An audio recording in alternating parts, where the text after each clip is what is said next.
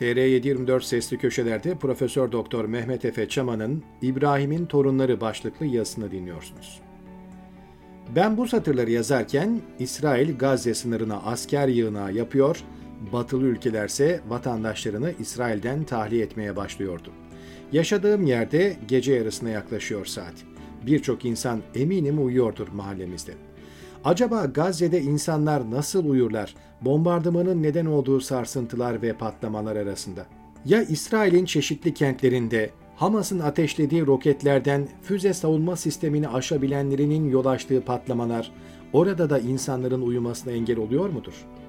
Bombaların olmadığı, insanın insanı yok etmediği, insan olmanın en yüce değer kabul edildiği, yaşamın kutsallığının tüm dinlerin kutsallarından da, peygamberlerinin vaat ettiği cennetlerden de, kitaplarından da daha değerli olduğu bir dünya, çok mu ütopik, çocuksu, naif, saf bir düşünce? Binlerce yıldır insanların kıyasıya uğruna mücadele ettiği, kan döktüğü, savaştığı küçücük bir toprak parçası, aradan geçen binlerce seneye karşın hala insanın insanı katledişine tanık oluyor.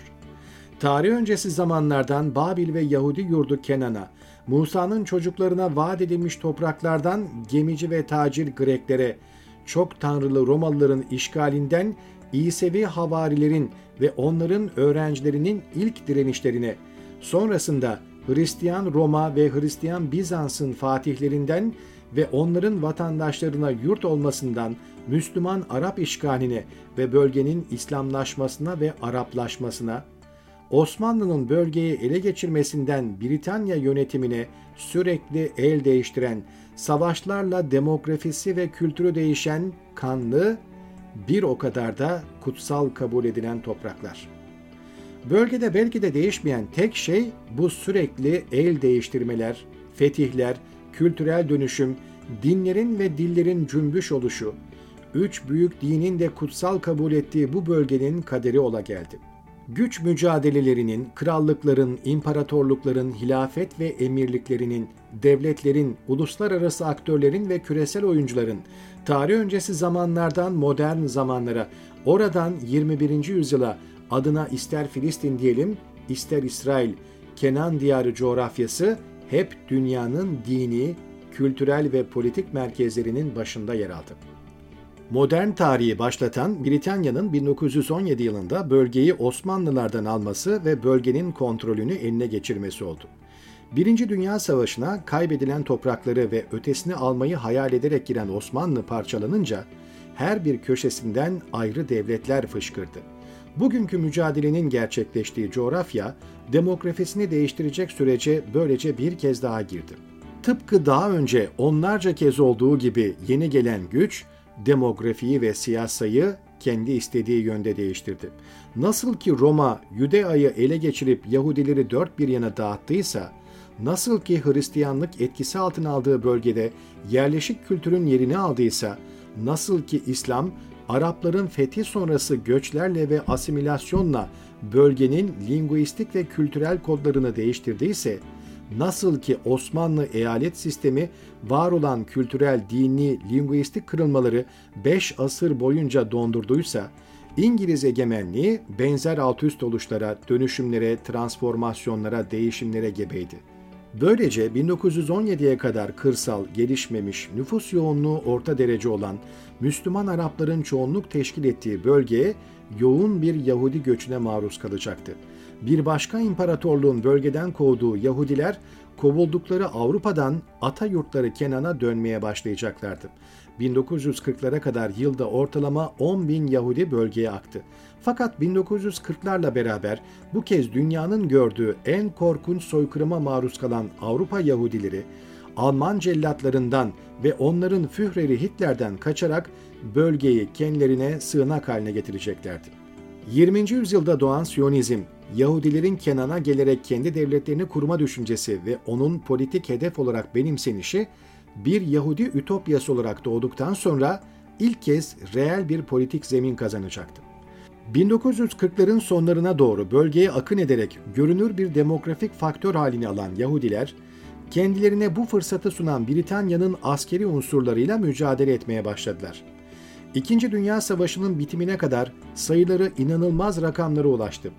Bölgedeki Arapların geniş arazilerini Yahudilere satmalarıyla bu göçmen Yahudilerin yerleşim alanları da çok genişledi. Oryantal bölge Yahudiliğinin çok üzerinde rakamlarda Avrupa Yahudisi böylece bölgeyi yurt edindi. Çoğunun devletleşmek gibi bir siyasi amacı yoktu. Canlarını kurtaracak bir toprak parçası arıyorlardı ve onlara bu toprağı sağlayacak ne Avrupa'da ne de Amerika'da bir toprak parçası yoktu. Başlarına gelen felaketin yinelenmesinden korkanlar, kendi devletlerini kurmak için Dünya Savaşı'nın sonunu bir fırsat olarak görüyordu. Bu ortamda galip devletlerin teklifi ve yeni kurulan Birleşmiş Milletler'in de onayıyla 1947 yılında bölgenin Yahudiler ve Araplar arasında paylaştırılmasına karar verildi. Bugün Arap Ligi'ni oluşturan devletler ve topluluklar bunu kabul etmediler. Türkiye, İsrail'in bağımsızlığını tanıyan ilk Müslüman çoğunluklu ülke olacaktı. İşte bu ortamda 1948 yılında İsrail kuruldu ve Birleşmiş Milletler'e üye oldu. Fakat daha bağımsızlığını ilan eder etmez 5 Arap devleti Mısır, Irak, Suriye, Ürdün ve Lübnan İsrail'e savaş açtı. İsrail'e verilen topraklara kuzeyden, güneyden ve doğudan girdiler. Akdeniz kıyısına sıkışmış yeni devleti işgal ettiler. Bu 1. Arap-İsrail Savaşı aslında biraz da İsrail ve Filistin'in gelecekteki kaderlerini de belirleyen savaş olacaktı. Bu 10 aylık mücadeleyi İsrail kazanacak. 1948'den 1960'lara kadar Arap ülkelerinden kaçmak zorunda kalan 1 milyonu aşkın Yahudi İsrail'e göç edecekti. Bunu aynı tarihler arasında İsrail'den kaçmak durumunda kalan 750 bin Arap takip edecekti. Zaten Yahudiler lehine gelişen demografik gelişim böylece daha da hızlanacaktı. Yahudiler kendilerine ait bölgede artık bariz çoğunluktular. Araplar 3. ülkelere kaçmış, kalanları İsrail egemenliğinde hayatlarına devam etmeyi seçmişti. Bir tür kanlı nüfus mübadelesi denebilecek süreç, iki etno-dinsel topluluk arasındaki yabancılaşma ve düşmanlığın daha da derinleşmesine neden olacaktı. Böylece 1967 yılına kadar sürecek bir bekleme dönemine girildi. Bu süre içerisinde İsrail konsolide oldu ve kurumsallaştı. Ülkeye akan nitelikli nüfus ve beşeri sermaye sayesinde çok yönlü bir ekonomik, altyapısal, bilimsel, eğitimsel ve askeri gelişim yaşandı. Haziran 1967'de işte bu güçlenmiş İsrail'e yönelik ikinci bir Arap askeri harekatı başladı. Mısır, Sina Yarımadası'nda bulunan tampon bölgede görev yapan Birleşmiş Milletler gücünü deport etti ve İsrail'in Kızıldeniz girişini bloke etti.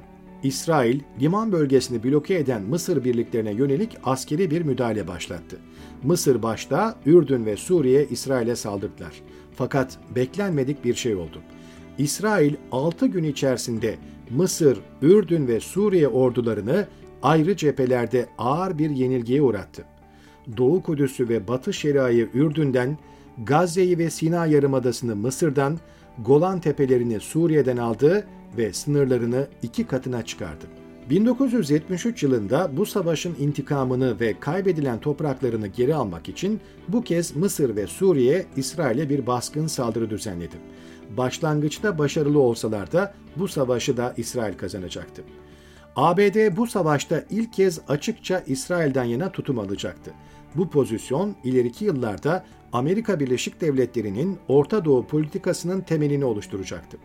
İsrail'in konumunu daha da güçlendirmesi caydırıcılığını arttırdı. Mısır'ın İsrail politikasını değiştiren ilk Arap devleti olmasında bunun rolü büyüktür. 1977 yılında Mısır Cumhurbaşkanı Enver Sedat, İsrail'i ve Kudüs'ü ziyaret etti. Mısır, İsrail'i tanıdı ve barış karşılığında İsrail, Sina Yarımadası'ndaki 1967'de ele geçirdiği toprakları Mısır'a geri verdi. 1981 yılında Irak'ın nükleer teknoloji ve potansiyel olarak nükleer silah üretmek için açtığı nükleer tesisler İsrail tarafından imha edildi. İsrail artık bölgenin en caydırıcı ve güçlü silahlı kuvvetlerine sahipti. İntifada ve Filistin Kurtuluş Örgütü ve Yaser Arafat, özgür bir Filistin mücadelesine işte böyle bir devlete karşı başlamıştı. Lokal eylemlerin yanında Münih Olimpiyatları'nda İsrail kafilesine yönelik terör saldırısı, birçok uçak kaçırma ve suikast, yerel eylemler ve saldırılarla adından giderek daha fazla söz ettirmeye başlayacaktı. İntifada hareketi bölgedeki Arap-Filistinli halk arasında giderek daha fazla sahiplenilecekti. İsrail'in uyguladığı rigid politikalar, yasa dışı göçmen yerleştirme siyaseti, Filistinlilere karşı asimetrik güç kullanması, acımasız ve insan haklarına aykırı uygulamalar, katliamlar ve diğer tür zulümler, hem Filistin mücadelesine yönelik uluslararası desteği artıracak, hem de İsrail'de şahinlerin yanında ciddi bir güvercinler hareketinin doğuşuna neden olacaktı. Mısır'a barış karşılığı Sina topraklarını vermek gibi toprak karşılığında barış stratejisi böylelikle bölgede yeni bir umut olarak yeşerecekti. 1980'lerin başlarında Filistin Kurtuluş Hareketi eylemlerini gittikçe yoğunlaştırdı. 1982 yılında İsrail'in İngiltere Büyükelçisi'ne Filistin Kurtuluş Örgütü tarafından bir suikast girişiminde bulunuldu ve bunun akabinde İsrail, Lübnan'daki Filistin Kurtuluş Örgütü merkezine yönelik askeri bir operasyon başlattı. Bu dönemde Mısır'daki Müslüman Kardeşler Örgütü'ne bağlı bir alt grup Gazze'de Hamas'ı kurdu. 1990'lara gelindiğinde dünya hızla değişmekteydi. Sovyetler Birliği Gorbaçov'un liderliğinde reformlar yapıyordu. Bu çerçevede Sovyet yönetimi tarihinde ilk kez Yahudi Sovyet vatandaşlarına İsrail'e göç izni verdi. 1 milyonun üzerinde Sovyet Yahudisi İsrail'e yerleşti. 1993 yılında Yaser Arafat büyük bir cesaret göstererek İsrail'le barış görüşmelerine başlama kararı aldı. İsrail'deki Yitzhak Rabin hükümeti bu görüşmelere başlama kararı alınca barışa yönelik ciddi bir şans doğmuş oldu. İsrail, intifadanın ve şiddet sarmalının sona erdirilmesini istiyor, Filistinlilerse kendi devletlerine sahip olmayı amaçlıyordu. İsrail de Filistin'de gerekli adımları atarak çocuklarına güvenli bir gelecek sunmayı hedefliyordu. Her iki seküler taraf, dini farklılıkların aralarındaki barışa engel olmaması konusunda kararlıydılar. Oslo görüşmeleri Oslo Deklarasyonu'yla taçlandırıldı.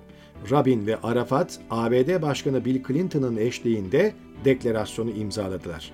İsrail, Filistin Kurtuluş Örgütü'nü Filistin'in meşru otoritesi olarak kabul etti, Batı Şeria ve Gazze'den çekildi. Filistin Kurtuluş Örgütü, Batı Şeria'da yönetimini oluşturdu. Oslo Anlaşması, Arafat ve Rabin'e Nobel Barış Ödülünü getirecekti. 5000 yıllık tarihinde ilk kez yerel düzeyde bir anlaşma üzerinden bölgeye barış geliyordu. Her ne kadar iki tarafta da barış yanlıları çoğunlukta da olsalar, barıştan korkan, maksimalist ve fanatik şer güçler maalesef hem İsrail'de hem de Filistin'de mevzul miktarda mevcuttular. 4 Kasım 1995'te Yigal Amir adında radikal bir Yahudi İsrailli, Yitzhak Rabin'i kalleşçe sırtından vuracak, öldürecekti. Amir, Oslo Anlaşması'na karşı olduğunu ve Rabin'i öldürme emrini bizzat Tanrı'dan aldığını söylüyordu. Aynen Filistinliler arasında gittikçe güçlenen hizipler gibi. Bunların başında Hamas geliyordu. 2006 yılında Müslüman kardeşlerin devamı olan cihatçı Hamas, Gazze'de seçimleri kazandı.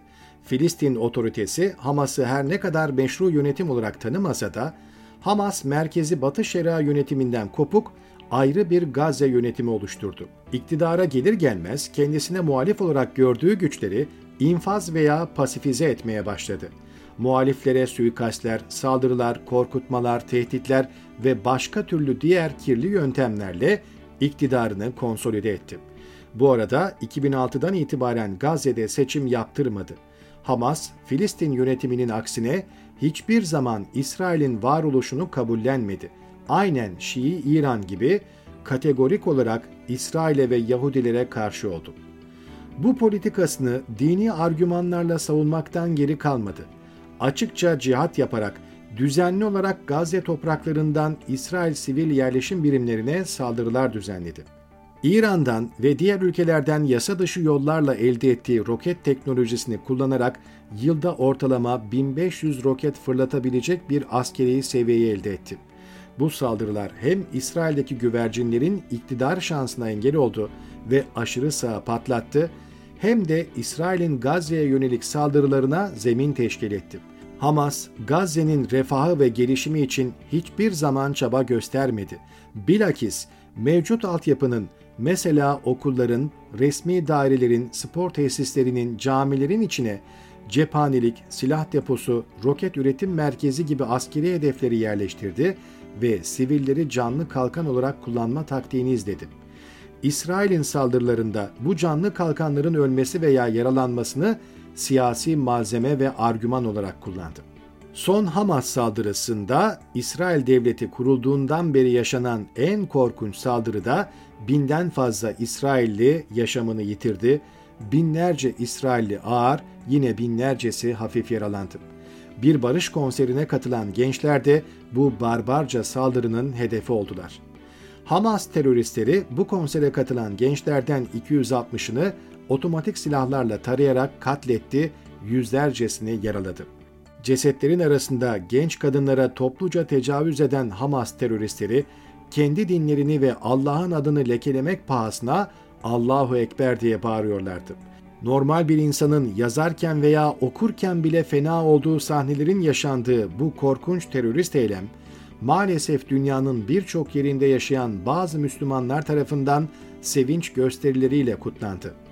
Elbette edepli ve gerçek dindar Müslümanlar bu nefreti ve şiddeti kategorik olarak reddettiler ve Hamas'ı güçlü bir şekilde kınadılar.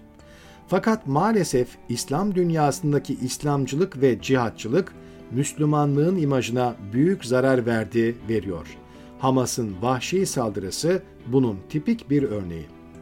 Bu saldırının ardından İsrail'de Netanyahu liderliğindeki yönetim Gazze'ye hava saldırısı başlattı. Askeri hedeflerle sivil yerleşim bölgelerinin yan yana olması nedeniyle ve yukarıda izah ettiğim Hamas'ın canlı kalkan taktiğinden dolayı sivil kayıpların her geçen saat arttığına tanık oluyoruz. Hamas için sivillerin ölümü hiç önemli değil. Çünkü İsrail saldırı yapılacak bölgeleri, yerleri önceden bildirmesine ve sivillerin bu bölgelerden tahliye edilmesi uyarısında bulunmasına karşın Hamas, sivillerin bu hedeflerden veya yakınındaki binalardan ayrılmalarına izin vermiyor. Elbette ki bu, İsrail'in sivil hedefleri vurmasını meşru kılmaz veya sivil kayıplarını tamamen Hamas'ın günah hanesine yazmaz. İsrail'in özellikle siviller konusunda hassas olması gerekirdi. Oysa Netanyahu belli ki bu konuda gereken hassaslığa sahip değil ve bunun sonucu olarak masum sivillerin, en başta da çocukların ölüm haberleri Gazze-İsrail dramını daha da yoğunlaştırıyor. İnsanların, hele ki çocukların ölümünü siyasi analizlerde veya köşe yazılarında yazmak zorunda kalmak ne acı. Gönül isterdi ki Hamas'ın ve her iki taraftaki şiddetten beslenen şahinlerin etkisi sona ersin, rasyonel akıl ve etik politikaları benimseyen barış yanlısı İsrailli ve Filistinliler, temelleri Oslo'da atılan yola geri dönsünler.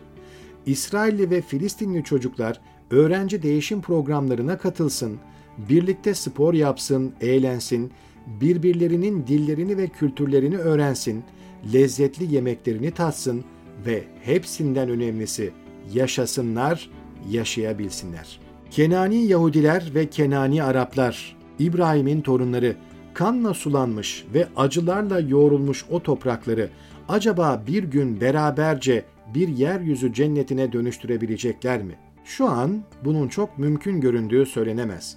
Fakat bizlere düşen her zaman olduğu gibi iyilikten, güzellikten ve kardeşlikten yana umutlu olmak. Bu vesileyle hayatını kaybeden tüm masum sivilleri saygıyla anıyorum. Umut ediyorum İsraillilerin ve Filistinlilerin kayıpları son bulur, her iki toplum en kısa zamanda huzura ve barışa kavuşur.